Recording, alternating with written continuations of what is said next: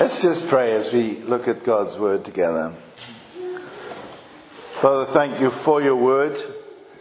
We pray, Lord, that it will provoke us and instruct us, stir us up, and enlighten us this morning. We pray, Lord, that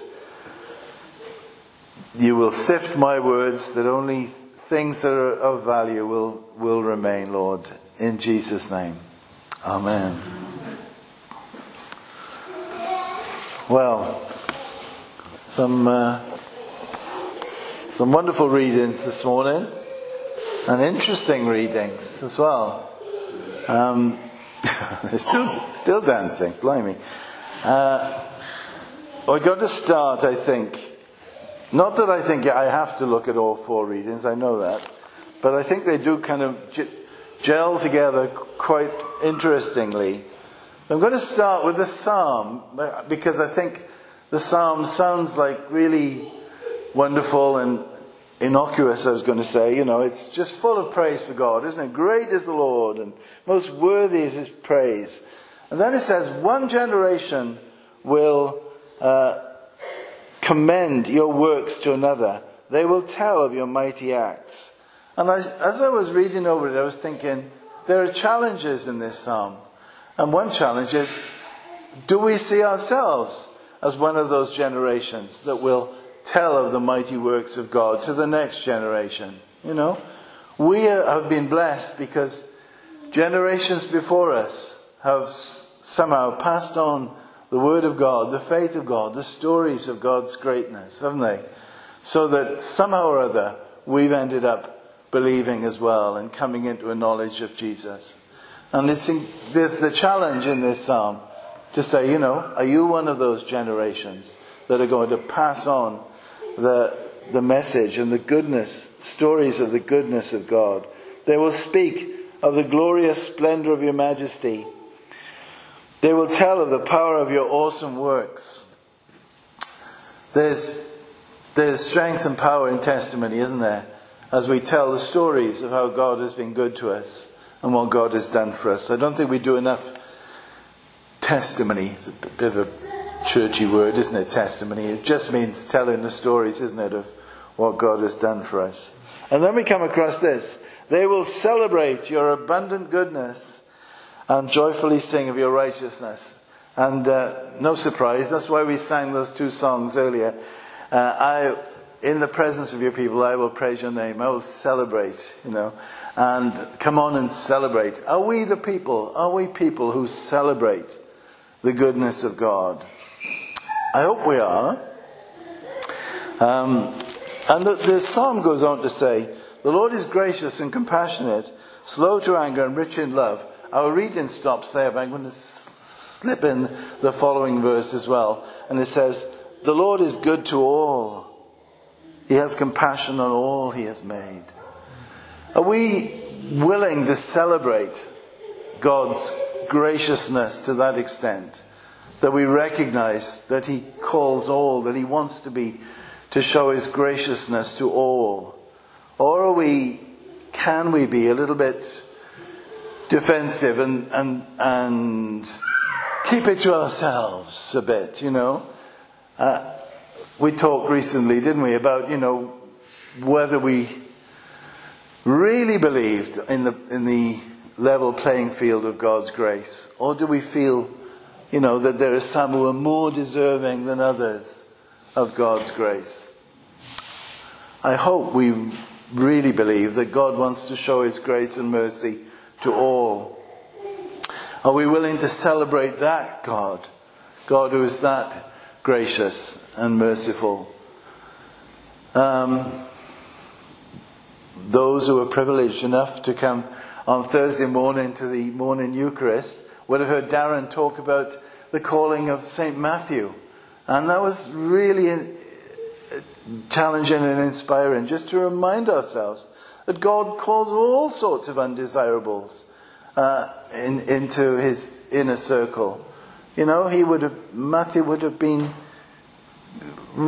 not one of the ones that you or I would have chosen, you know. Um, and yet God's grace and mercy is, extends beyond our, our own perspectives and limitations. Let's go to Jonah. Do you find the story as funny as I find it? It's so funny, isn't it? Isn't it funny? Um, we have this, you know, wonderful verse at the end of chapter 3 where we're told about God's compassion again. It says, God saw what they did. He's talking about the Ninevites, who had been a nasty bunch, no doubt, you know, worshipping all sorts of idols and carrying on who knows how. And yet, they repented. They believed the word of God, and they showed that belief in repentance. And when God saw that, and that they turned from their evil ways, he had compassion on them and didn't bring upon them the destruction he had threatened. And then we get Jonah's response. Jonah goes, Yay, thank you, Lord, for saving him. No, he doesn't. He is greatly displeased. He says, uh, uh, and even he became angry. Now, although I find it funny, I'm trying my best to see that actually Jonah is a human guy like us. And we probably might have reacted in exactly the same way. Who knows? Um, let's see how he did react. He prayed to the Lord, Lord, isn't this what I, what I said when I was still at home? That's why I was so quick to flee to Tarshish. I knew that you're a gracious and compassionate God, slow to anger and abounding in love, a God who relents from sending calamity. Now, O Lord, take away my life, because it's better for me to die than to live. That's so funny. Um, he sees God's grace, doesn't he? He sees that God is gracious and compassionate. Is he willing to celebrate that? I don't think so. In fact, he uses when he says, "Look, I knew you were going to, I knew you were going to forgive them." He uses that as kind of an excuse, doesn't he? Excuse to say, "Well, that's that's why I ran away. That's why I didn't want to come to Nineveh." and funny as that is, you know, can we identify a little bit with that?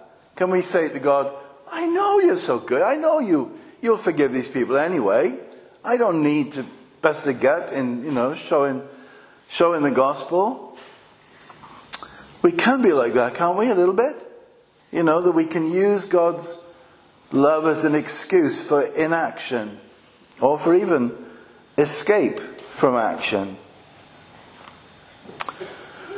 Remember that we can't use God's grace and mercy in a sort of glib way and say, well, he's, you know, God's so loving, he's probably going to forgive everybody and everybody's going to, you know. Remember that he was sent, Jonah was sent to save these people from destruction because they were headed for destruction. They were uh, disobeying God, they were trusting in idols, they were living in ways that were against the holiness of God. We need to hold both those things together, don't we? The holiness of God, His call to turn from sin, as well as, you know, the mercy and the grace and compassion of God. Anyway, Jonah. Uh, so he's acknowledging God's grace, but God's grace and compassion, but very, very reluctantly, and he's certainly not going to celebrate it. Um, why the death wish? Do you wonder that? Why did he say, I might as well die?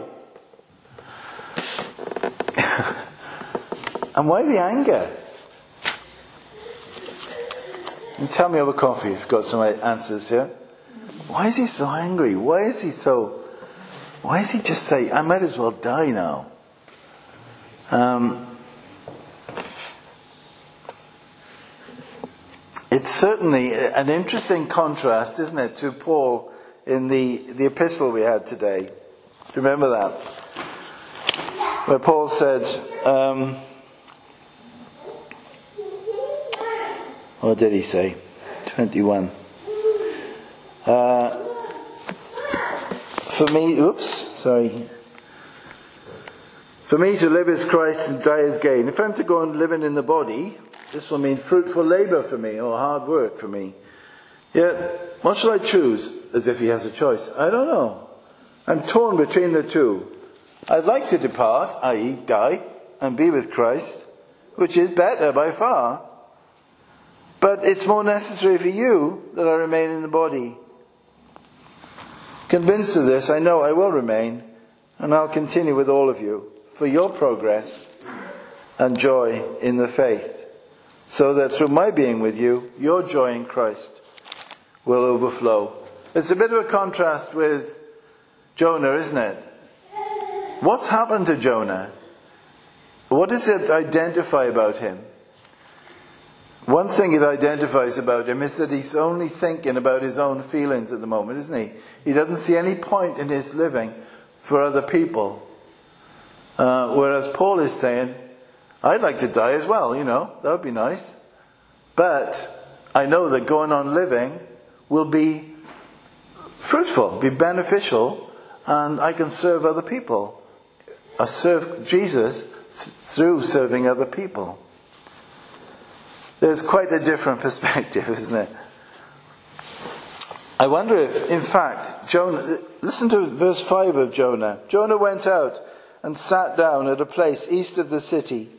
There he made himself a shelter, sat in its shade, and waited to see what would happen to the city. is he still hoping for a little bit of vengeance?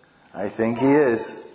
He's sitting there waiting to see, hey, come on then, let's have, you know, thunderbolts, lightning, rain down, let's have fire on this city.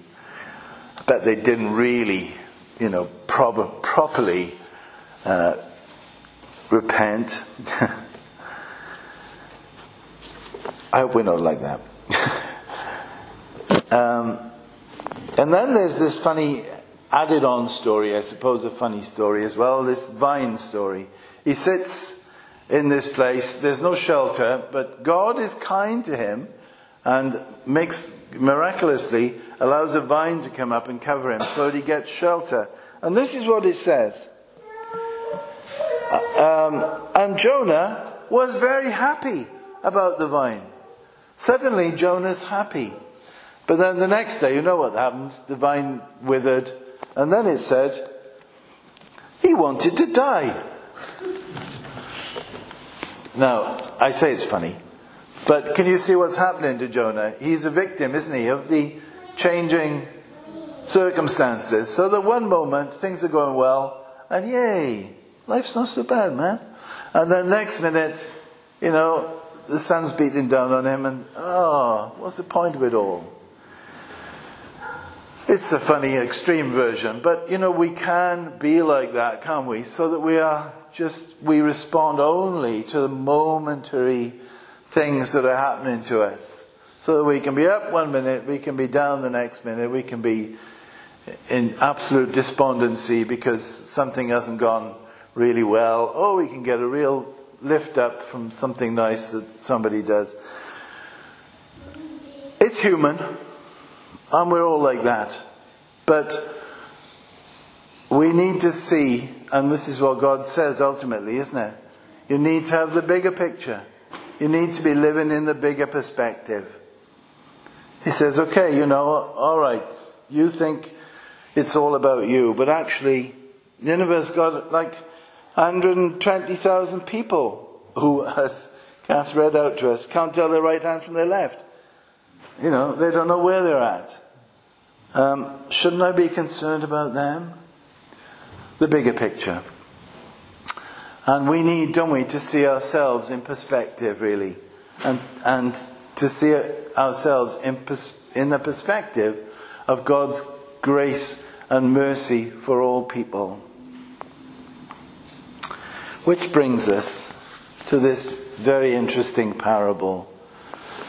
Um, and we mustn't think about it as if we were a trade union representative, because I think we would, you know, we would have something to say about it, wouldn't we? But let's think of it in terms of the vine vineyard owner who obviously represents the Lord. And what do we learn about him here? We learn that he is caring and gracious, and he, did you notice how he goes out and finds people to give them employment? And he goes out, is it five times? I lost count really. And, uh, you know, even, and some of them sound like kind of layabouts, don't they? And yet, even those people, he says, come on, come and work with me. And he gives them their wages first. And he gives them the same amount as the ones he employed earliest. And how is our, what is our response to this? I remember hearing a sermon on this when I was very young. And it said something like, you know, we could have several different responses to this, and I can't remember what they were. But the most common response is that it's jolly unfair. And would we think that? If you'd been slogging hard all day and you suddenly see these ones who were employed at late in the day, up as four, and the payment was given out at five o'clock, and they get the same money that you do, you'd think that's so.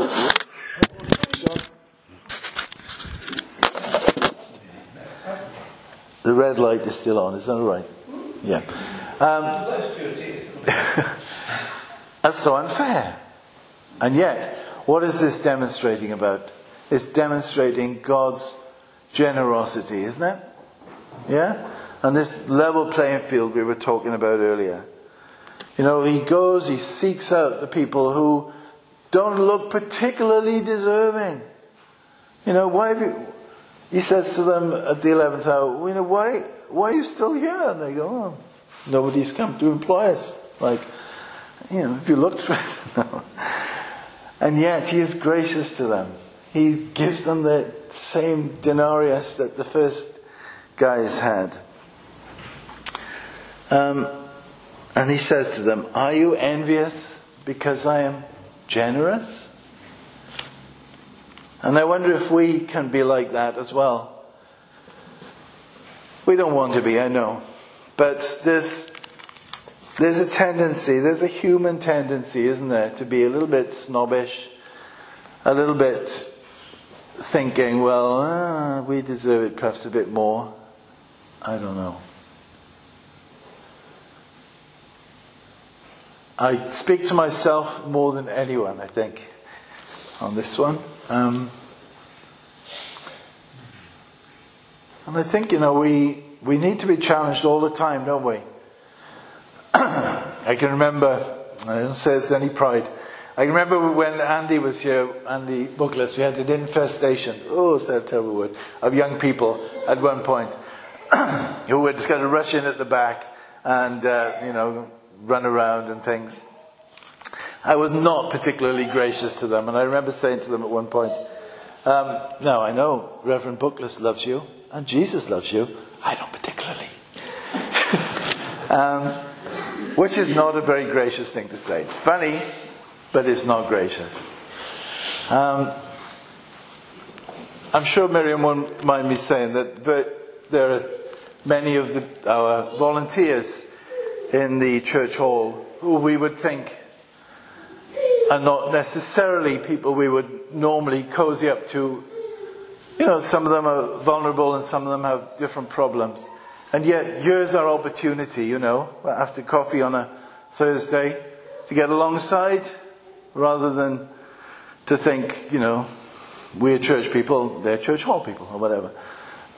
I'm, that's a silly example maybe, but, you know, that, that idea that, you know, we are called to see the generosity of God on a wide scale and not just hold Him to ourselves. Um, we have a good friend in, back in Paraguay who spends most of his days down at the local jail. he's a, an American guy who's probably 80. Is he 80 now? I don't know. He's older than me anyway. And uh, he's, he sees it his calling just to go and spend time down at the, uh, the, the prison at the end of Asuncion near the, near the river and uh, just spends his day listening to their stories, sharing with them in their suffering and in their, you know, their misery, but also sharing the gospel with them.